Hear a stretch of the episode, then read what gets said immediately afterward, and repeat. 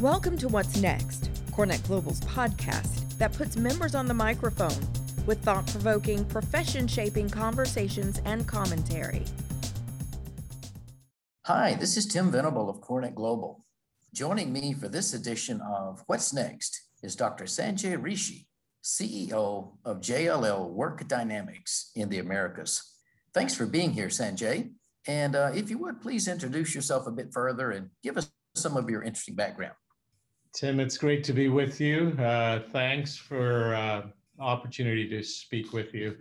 Uh, so yeah, uh, CEO for Work Dynamics Americas. As you know, uh, we recently renamed ourselves to Work Dynamics. We used to be JLL Corporate Solutions, and it's much more in line with what clients are asking us for and how we are servicing and adding value to our clients.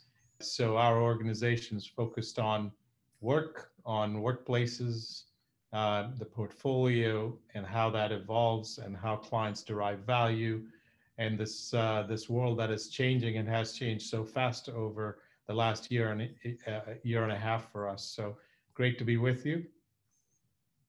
Thank you.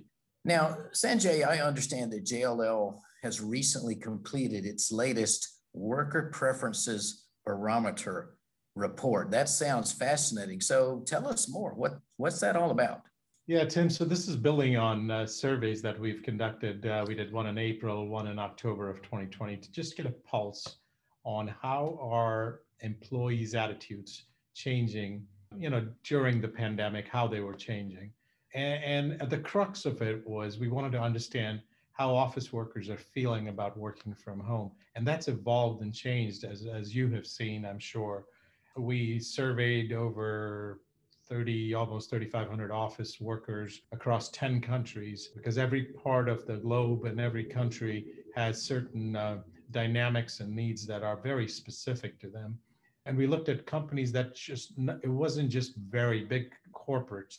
We also looked at about 30% of the companies were small and medium enterprises. And we got some really interesting, you know, sort of revelations and an understanding of how people are thinking not too surprising, but still some of them were a bit of a surprise, but also an affirmation of how we we are seeing the world evolve and what we it lines up with what our clients are asking us for as well.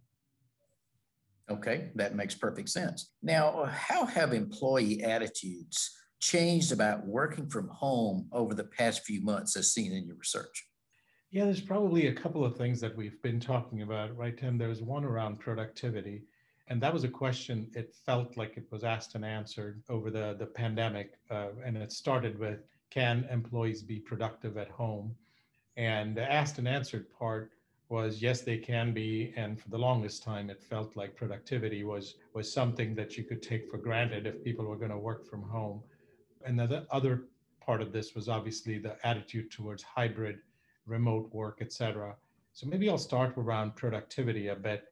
It's interesting what we're finding out now is the productivity at home is actually declining. So employees want to be back in the office and just as a as a statistic 37% of the workforce based on this survey and a very statistically sound uh, sample that we surveyed felt that they were more productive at home if you compare that to april 2020, which was when we did this last one, that's a drop of about 12, 13% or so. It was in the high 40s, almost 50% back in the April of 2020. Interestingly, along with that goes this idea that's also come up, which is 47% of them are saying that they're satisfied with their office today and that's dropped from 63% recorded, let's say, about a year ago.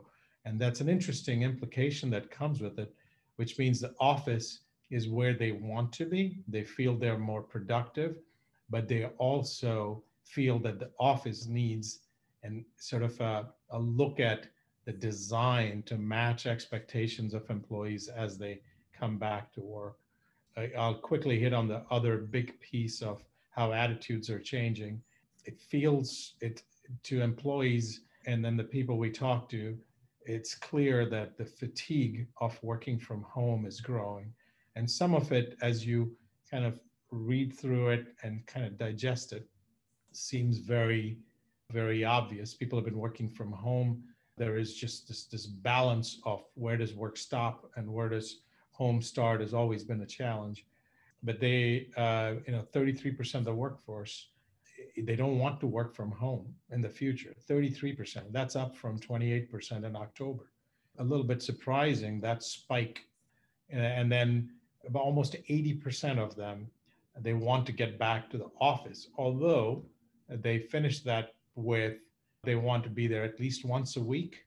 Three days in, in the office seems to be the preference, two days remote. And again, remote could mean it's home, third party, etc. So that those seem to be the big changes in attitude as uh, as we look at it. Okay, fascinating shifts in the data over those months uh, that yeah. you described. So overall, Sanjay, what are employees looking for in that post-COVID work environment? You mentioned the hybrid piece. What, are, what, what do they really want? Yeah, and you know, we've talked about this over really years, maybe decades around the work-life balance. But today, work-life balance is is top of mind like it's never been before. In fact, as we looked at our data, it's probably for the first time surpassed salary, which has been a big driver for priority for the workforce. Um, so greater work-life balance is ahead of a comfortable salary. It's ahead of the next one, which is health and well-being, which has also grown tremendously in importance to the workforce. You know, purpose of work, uh, the connected nature. All of these are part of the priorities. And then, of course, I, you know, I want to be visible. I want to be rewarded. I want to be recognized. I want to be respected at work. But if you look across all of those, work-life balance so this idea of flexibility in working patterns is definitely something that people are looking for. And to throw out another statistic at you, 88% in this latest data of the workforce wanted more flexible working hours and this is up about 15 17% over over the last time a year ago when we looked at this. Flexible work policies i mean again as we look at this tim i mean it's clear that the war for talent we're in a war for talent like we've never been before in quite some time as as we emerge out of the pandemic I mean, there's enough written about it in the press now. And then if you look at Gen Z, young parents, uh, women in the workforce, caregivers, uh, you know, all of those are priorities. And it's all about attracting talent and retaining talent because the cost of talent has always been high, but is going up. So this idea of flexibility really dominates uh, in a big way, uh, you know, the conversations that are that are coming through. Excellent. Okay, so the role of flexibility in supporting that work-life balance that means so much to that talent that everyone's chasing. Yeah, indeed. Okay. So, what role can the office play, Sanjay, to engage employees post-pandemic? How can the office help with that? Yeah, and you know, I mean, it's uh, this is a, this is about office. It's it's about being human centered, about putting health, wellness, you know, at the forefront. And that's going to require organizations to revisit their spaces and say, do they really, you know, are they at that place or what do we need to do? What do we need to redesign? Do we need to upgrade? Because that's what, uh, you know, the workforce people are looking for an office is at the heart of the culture, the sense of belonging, you know, the brand affinity that you create, uh, this idea of, you know, mentorship that goes apprenticeship, the learning. And we all talk to, you know, people in our social lives and we hear them say, I want to be back in the office, especially new entrants into the workforce. So, you know, I mean, that's where this, you know, if you think about what role can an office play, well, that's the role office needs to play now. And that's the call to action. People are sick of this endless day of being disconnected. We talked about it a little bit. You know, you know they've they've obviously there's some savings in time from commuting that they have uh, taken hold of, but they they crave this human interaction, but a human interaction that is productive and that's rewarding for them. You know, 50% of them uh, say they're missing social activities. That's where the office needs to respond and play that role of engaging employees uh, as we as we emerge from the pandemic, Tim. And you mentioned human interaction. That's so important. And just by coincidence, today, as we're doing this podcast, today is my first day back in our Atlanta office of CoreNet Global here for quite a, a long time. And I've really enjoyed seeing my colleagues and chatting with them, catching up. And it's, it's, it's great to have that face to face interaction. I've missed it, and I'm glad we've got it again. It's, it's amazing. And the amount of creativity and innovation that happens when you feed on each other's energy I'm in a Zoom call or a virtual call, when it has to and when it had to, it served a purpose. But if you look at growth and innovation and creativity, it's going to come from this, you know, feeding off of each other's that energy that's created. Exactly. Now, you've touched on this already, but my question here is Are there any specific tactics that corporate occupiers can, uh, can take to support employees in this new post COVID environment? Yeah, Tim. So there's a few things that are emerging or accelerating in a big way. I think health, no surprise, and it came out loud and clear in the work that we did and the data that we have. That is a top argument for retention among not just women, uh, but across the board. In fact, it was even more pronounced in women than it was for men 77% versus 69% but people are really, you know, and this is health that goes beyond just physical health. It's social health, it's mental health. So health and wellness. And with along with that, this consciousness coming out of the pandemic around sustainability, around environment, clean air, all of that is important, especially for Gen Y and Gen X, Gen Z. They're they're making these decisions that are value-based decisions, and that's accelerated as a result of the pandemic you know diversity inclusion involvement csr however you want to think about it eh, you know in our work and the data you know almost 60% said they want an authentic workplace and that's a top priority for them. And again that goes back to what you and i have been talking about recreating a more balanced working life. It's around healthy routines socializing you know define working hours. How do you balance? Where does work end? Home life starts especially for young families all of these are ones you know that are are clearly priorities. And uh, sort of that's where organizations need to coalesce and provide solutions um, to to attract and retain that talent bring them back in the office and keep them there. Excellent. And now sanjay for my, my last question uh, in your role there with jll you work with lots of big uh, corporate occupiers leading companies around the world. What are some of the current challenges they're facing as they're repurposing the office and how are you helping them to overcome those challenges? Are there some success stories that you could share uh, for us? Yeah tim i mean you know there's a lot of and this has been going on in the industry really and across our client base across sectors where return to work and how do you plan to, to bring people back to work? And how do you assure them uh, that they are in a safe this idea of health wellness amenities um, how do you create spaces that are that grow the culture that bring affinity to the brand.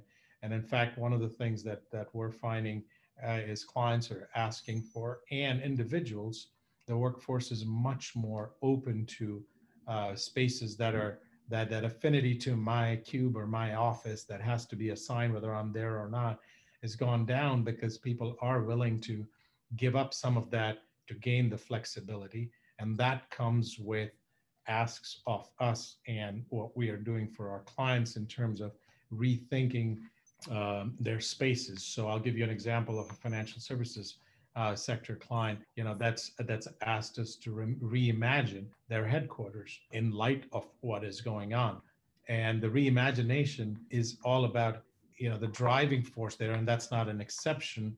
Although I wouldn't say uh, you know that level of reimagination is across the board because that would be a gross exaggeration. Um, I mean, people are are sort of starting to think about it, but in this particular case, you know, the, their view is, I want my employees to want to come to the office rather than stay at home. You know, for all the other reasons, but really be attracted to the space. Yes, culture. Yes, brand. Yes, apprenticeship and mentoring. But more than anything else, an attractive space that people come to. So that's one example there's a tremendous amount of acceleration that's happened, Tim, around technology and how technology and clients are asking us. In fact, uh, you know, we have invested very heavily into this and we're seeing a tremendous amount of demand. And that that applies to everything. Technology around room reservations is a very simple thing around planning occupancy, around uh, you know sensors that are deployed in in engineering and sort of uh, maintenance and detecting you know maintenance needs as examples of where technology is getting de- deployed but it's across the value chain uh, a sense and respond a mechanism across much of this value chain that we provide is something clients are are asking us and we're delivering to. Okay fantastic. Sanjay it's been great talking with you today and i'd like to again thank you for sharing these very helpful insights with CoreNet Global. Well it was a pleasure. I enjoyed it. And uh, great talking to you, and uh, we'll connect again soon. Thanks. Look forward to it. Thank you. Cheers. This concludes this episode of What's Next.